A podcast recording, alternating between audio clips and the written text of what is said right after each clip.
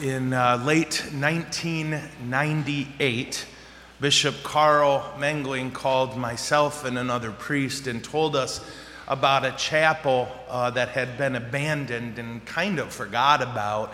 And he asked if we would go sort through it and clean it up. Um, and he said, you know, look for anything sacred or uh, special and uh, make sure and save it. So, what we found was kind of awful.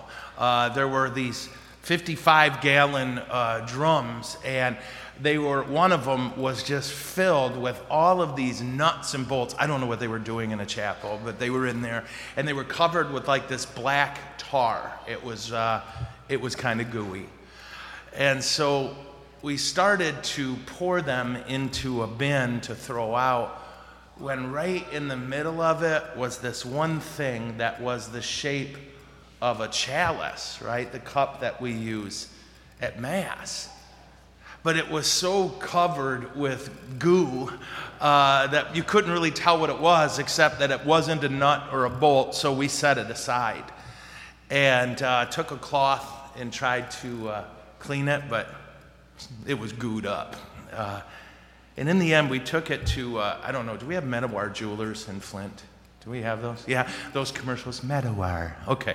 So we took it there and uh, they showed us how to clean it, and we had to get this other goo uh, and put it on there and make little quarter sized circles with our thumbs in this goo. So that's what we did, and it took forever, right? Uh, but when we finished, um, on the bottom, it was a chalice.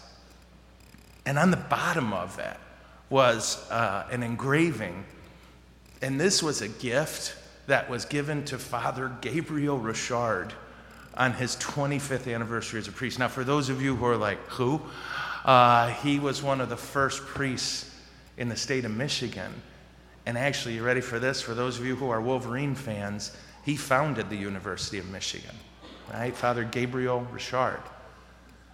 This chalice was invaluable because we use it for Mass. Yeah? But it was also gold and jewels, and it's in a museum now, right? I did my Indiana Jones. That belongs in the museum. It was very cool. I was so glad that we dumped that thing out a bit at a time, right? And I did. And my buddy, we just thought, well, this is for some reason all these nuts and bolts. I don't know how it ended up in there, and it horrifies me that it did. But here's, here's the point it would have been easy for that to get lost because it didn't look like anything. It just looked like this black, gooey, nasty thing. And it was frankly a fairly to partly cloudy, good amount of work to see what it was. That kind of little bit at a time scrubbing.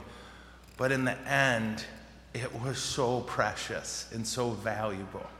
In fact, just I think it was five months ago, that priest and I went to that museum and we're like, yeah, that was us. That was us. You're welcome. Uh, felt very good.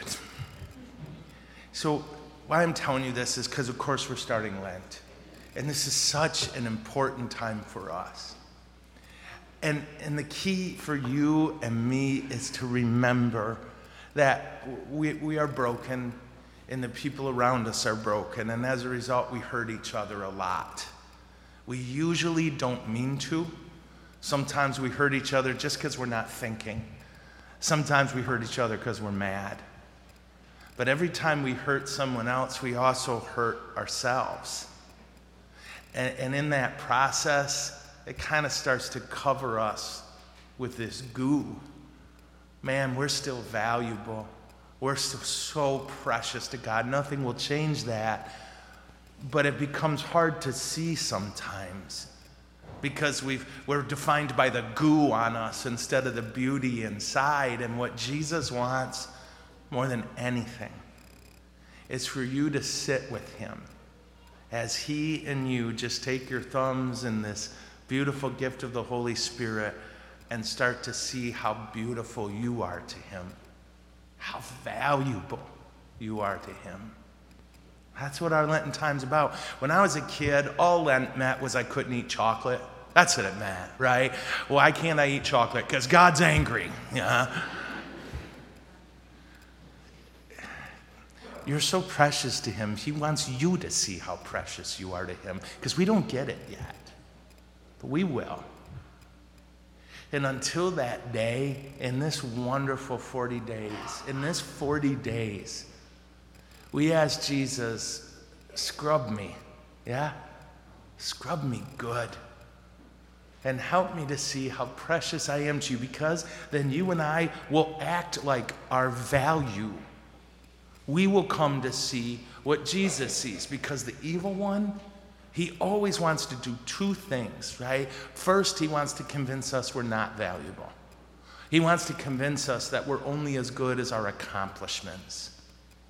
He wants to convince us that we're only as good as our last action, in a sense. And second, he wants to trick us into forgetting how valuable the people around us are.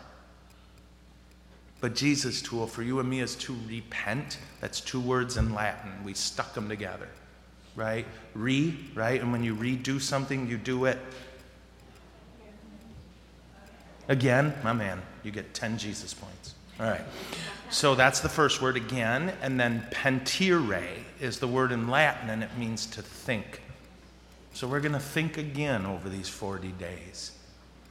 If Jesus did that for me, what's my value? If Jesus did that for the person next to me, what's their value? And will I treat everyone as precious and valuable and worth my tender care and time? This is what the world needs.